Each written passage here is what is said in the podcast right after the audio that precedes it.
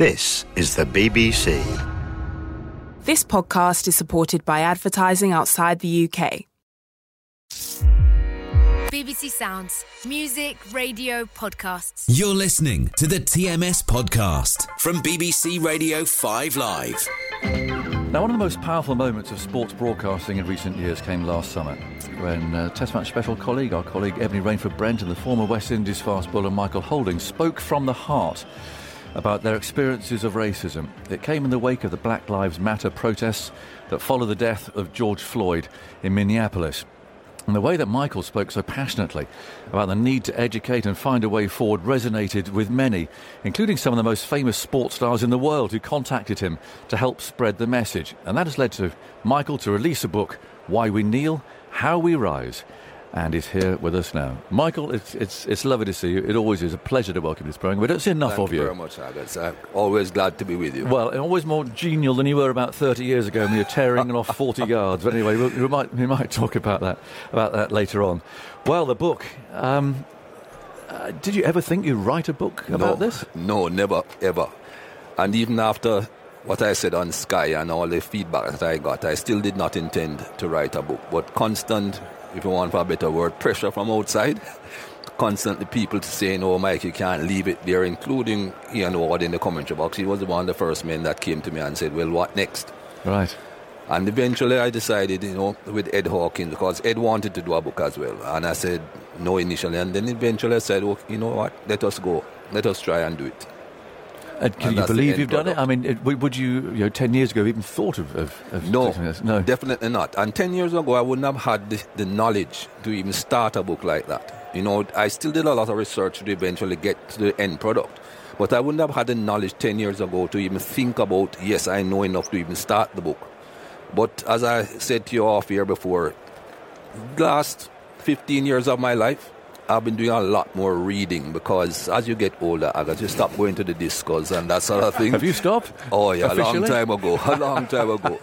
so you get back from cricket as a commentator, you go to your room, you might have a drink or dinner with, with your, your friends and that sort Yeah. of thing, but then you have a lot of free time. So I started to read more ab- about it because this thing has bugged me for donkey's years. All this racism and, and the treatment of, of people of color around the world. I decided to do a lot more reading to learn more. As a matter of fact, there was a, a friend of mine in South Africa who told me to look up a particular thing on the internet about Mugabe and the Lancaster House Agreement because I had no idea about that. And I started to read more and more and more stuff. So I was, That was the starting point, was it? yeah, that I was. Rhodesia, Zimbabwe, and, and yeah, how that came about. Yeah, definitely. A friend of, you know, Alvin Naika in South Africa. Yes. There's a friend of Alvin Naika who said to me, Mikey, you need to go and read this stuff. Because I was making a few comments about Mugabe, and he said, I don't think you know the full story. Read this stuff. Yeah. It's interesting because, because having read the book, um, i- when you were being brought up in Jamaica, uh, it didn't seem that really that there was this was obviously not an issue to, or to you. I mean, there was a, there was an issue with your parents. Yes, my mother's family, yes. But again, you're going back into the 1930s, 1940s, 1950s. I was born in 54. So, so by the time I got into the society per se and to start living a life and interacting with people in Jamaica, racism, I didn't experience it. People older than me did. My sisters, my eldest sister will be 80 very shortly. The other one is 78. So they would have experienced it, not me. I experienced it for the first time. I heard about it obviously in Jamaica, but I experienced it for the first time when I left the island, not in Jamaica. And can you remember what, what happened? Yeah, it was Australian tour, yeah, and then Oh. you start to get 75? Yeah, 75, 76, and some things were happening. But you know, as I have said to so many people at the time, I just brushed it off. I said, these people have a problem. I don't have a problem. It's they that have this problem, and I'll soon have them behind me. I'll soon be going back home. So I didn't worry about it, and that was my attitude for years. Hmm. But you know, eventually it wears at you, and it's it's not easy, Aggers, when you're constantly getting up, as I didn't have to. But whenever I went overseas, it would face me every day. But if you're living amongst it every day, it wears you down. Believe me. And you're someone who, who, who works in the game. Um, I mean, are you, are you speaking more generally, I, I guess, about, about, about the black population, particularly, who, Yeah. who, who feel that all the time? Yes, and you know, when we came here with West Indies team in 1976, my first instance of recognizing what was happening was a warm-up game at the, at the Oval. We were playing against Surrey, we were set a target on last year. As you know, those days, because they didn't get a lot of results without no. targets being set. Yes, that's true. And we were set a target on the last day, and Lloyd said, We ain't chasing this target. A lot of you guys are coming to England for the first time. We're going to go there and try and get acclimatized for the test series starting in June.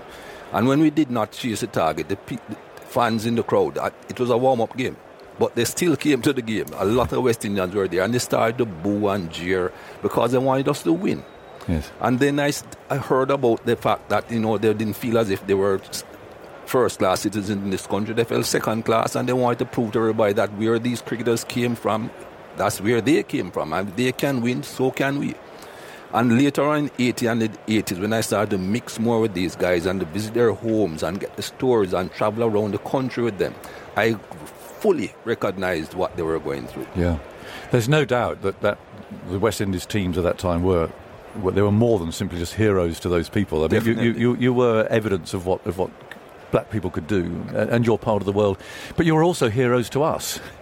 Playing yeah. cricket at the time, your teams. I mean, you and you know, my friend mine, Andy Roberts. These people, they were heroes of of, of, of our, our generation too. For sure, others, and and that, that is why I tell people, even today, there are tons more good people than bad people, whether they are white or black. Tons. Mm. But the thing is, good, good news doesn't travel, bad news travels quickly. So the few people that are racist and the few people who will pass remarks and the few people that will do racist acts, they get amplified, and especially these days with social media. Yes. But people need to understand that we just need to push those people into the background. Make sure that they become insignificant over time. And then we have to tackle people's minds because people's minds are wired a certain way because of how they are brought up. Mm. They are taught certain things growing up. History is taught a particular way, for instance, and the way history is taught is to suit one race. History is not taught fully that everybody knows everything that has taken place.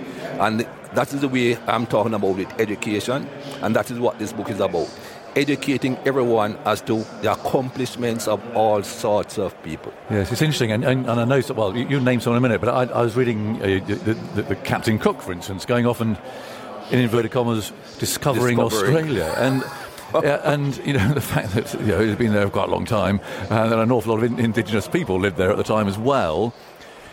Uh, you know, when you do take the the, the, the stance that, you, that you're taking and, and, and, and want people to, to accept is, of course, you didn't discover Australia at all. It has always been there. But the mindset, I suppose, at the time from the Europeans was that they, they didn't know, they didn't know it existed, but they claimed it.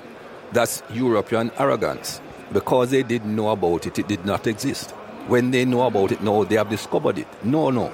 You have found out that it's there and you have discovered it for the Europeans you haven't really discovered a land that has been there for thousands of years and people have been living there for thousands of years. People have been trading with their neighbors for thousands of years. How can you discover that? Hmm. If I was to take penicillin to some far off place where they had never heard about penicillin and give it to them, can I tell them I discovered penicillin? No, it's been going on a long time. These people didn't know about it. But I didn't discover it. Okay. It's interesting. Um, your, your chat with, with Adam Goodes, the, the um, ab- Aboriginal um, Aussie rules player, yes, really sets into context uh, e- even how recently um, the indigenous people of Australia were treated. They were not people until, until the 60s, you know. they weren't even people. They were not people until the 60s. They were considered fauna and fauna. They were flora and fauna, rather. They were not people. They were not a part of this, this, the census. And that is in the story there with Adam Goodes. That is a point that Adam Goodes' elders made to him because Adam Goodes was adamant that things are not changing. He can't be bothered with this. When he retired, he was 20 something because he retired because of racist remarks and the pressure he was under. And he complained to his elders, and his elders said, Adam, one thing you have got to do is remember where you're coming from. You have always got to remember history.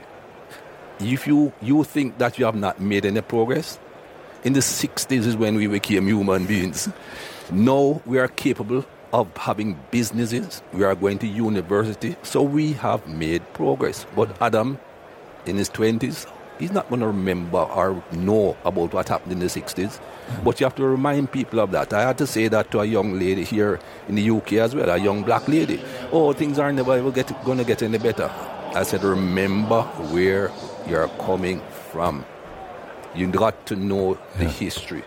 Progress is slow, and you want to see progress a lot more rapid than it is, but there is progress. And as I said to Mark Austin last year, I don't expect to live to see equality. Something that has been going on for hundreds of years, I don't expect to see the change. But I see progress, I see movement in the right direction. Yeah.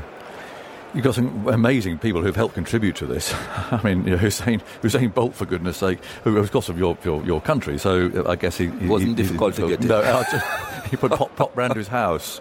Uh, Thierry Henry, Michael Johnson, I mean, you can go through these, you know... Naomi Osaka. things. Yeah, ab- ab- absolutely, who's obviously been very much involved recently. I mean, how, how, how did you... Did, I mean, did, were they all really happy to, to, to contribute to this? They really wanted to be part of it? The first person I heard from was Thierry Henry.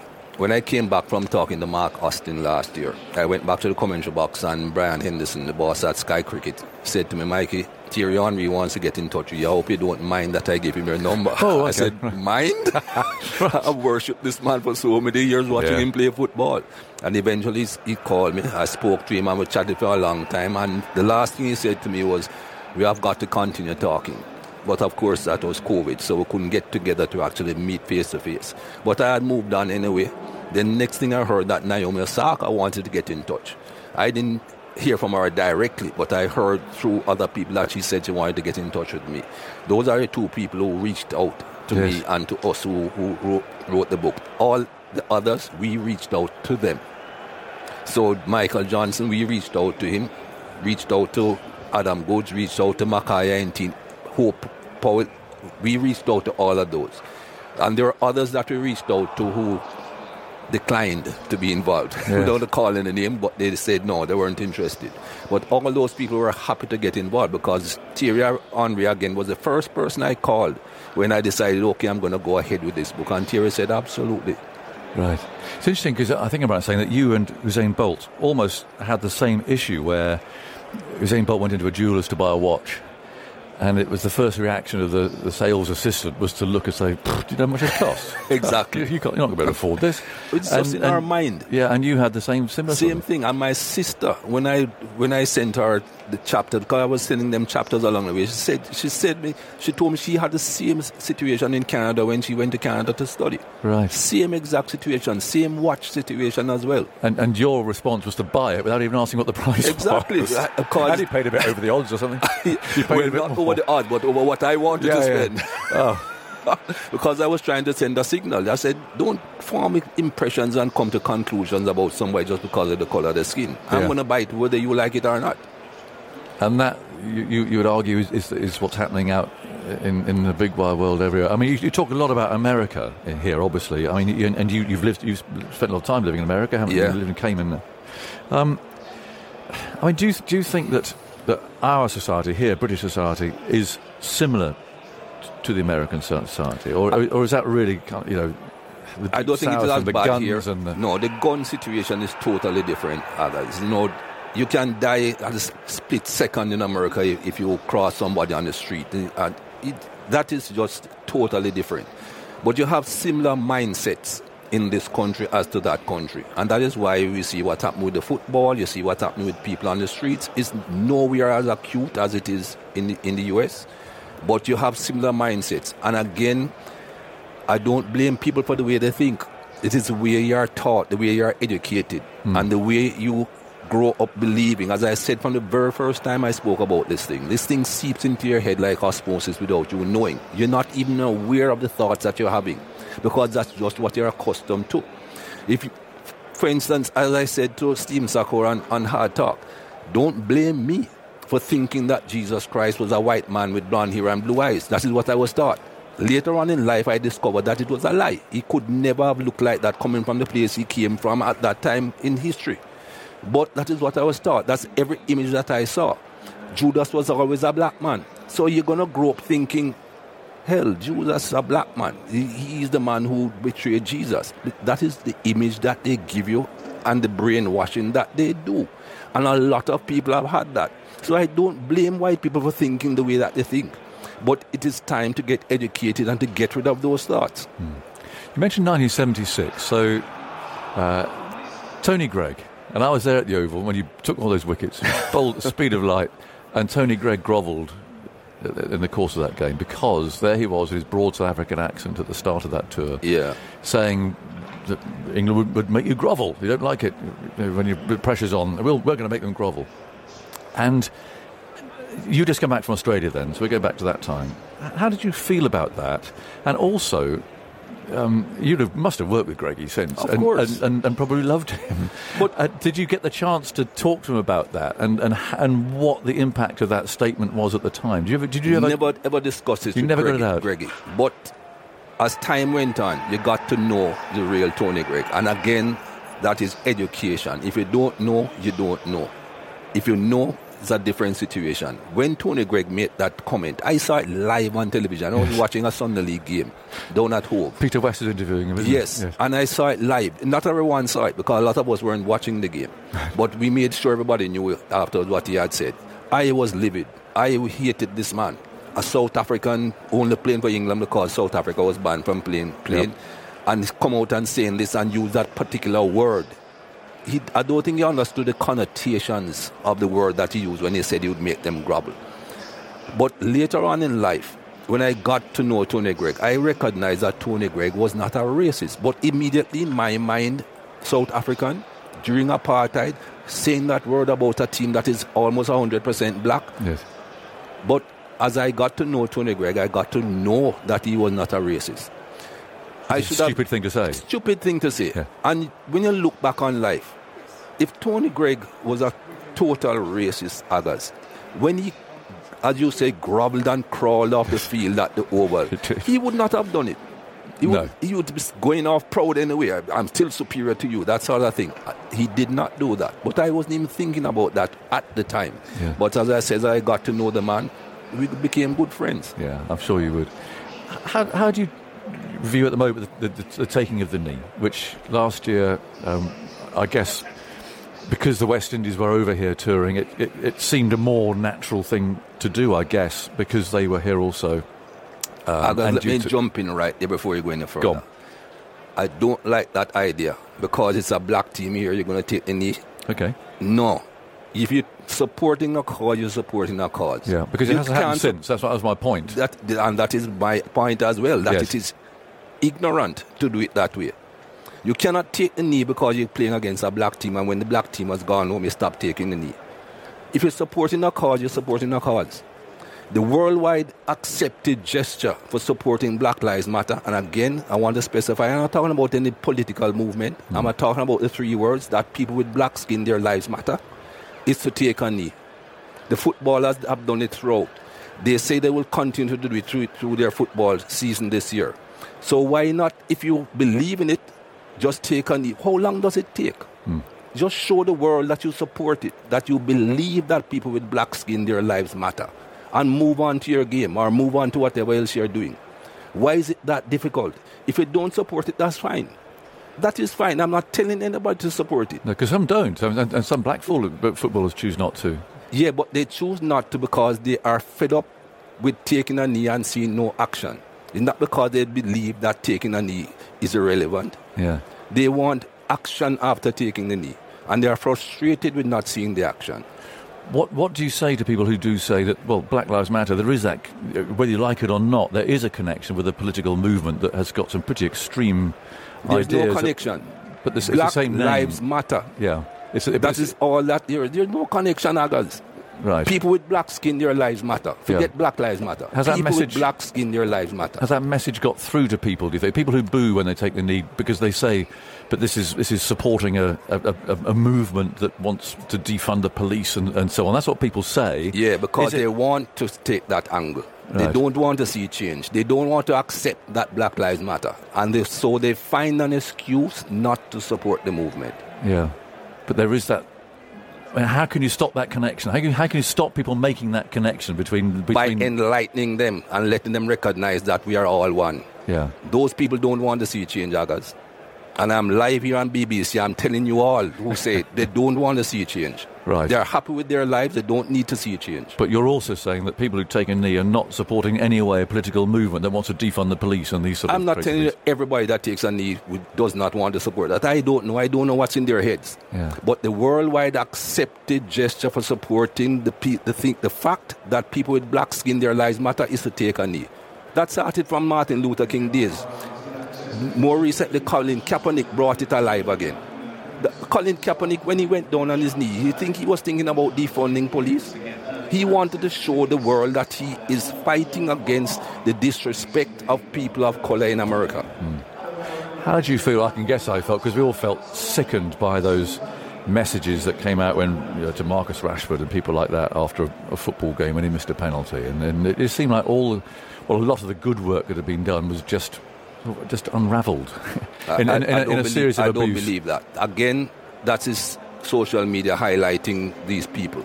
These people, as I said, are in the minority. Yes. Social media has allowed them to seem as if they are big, powerful, and out there in this world.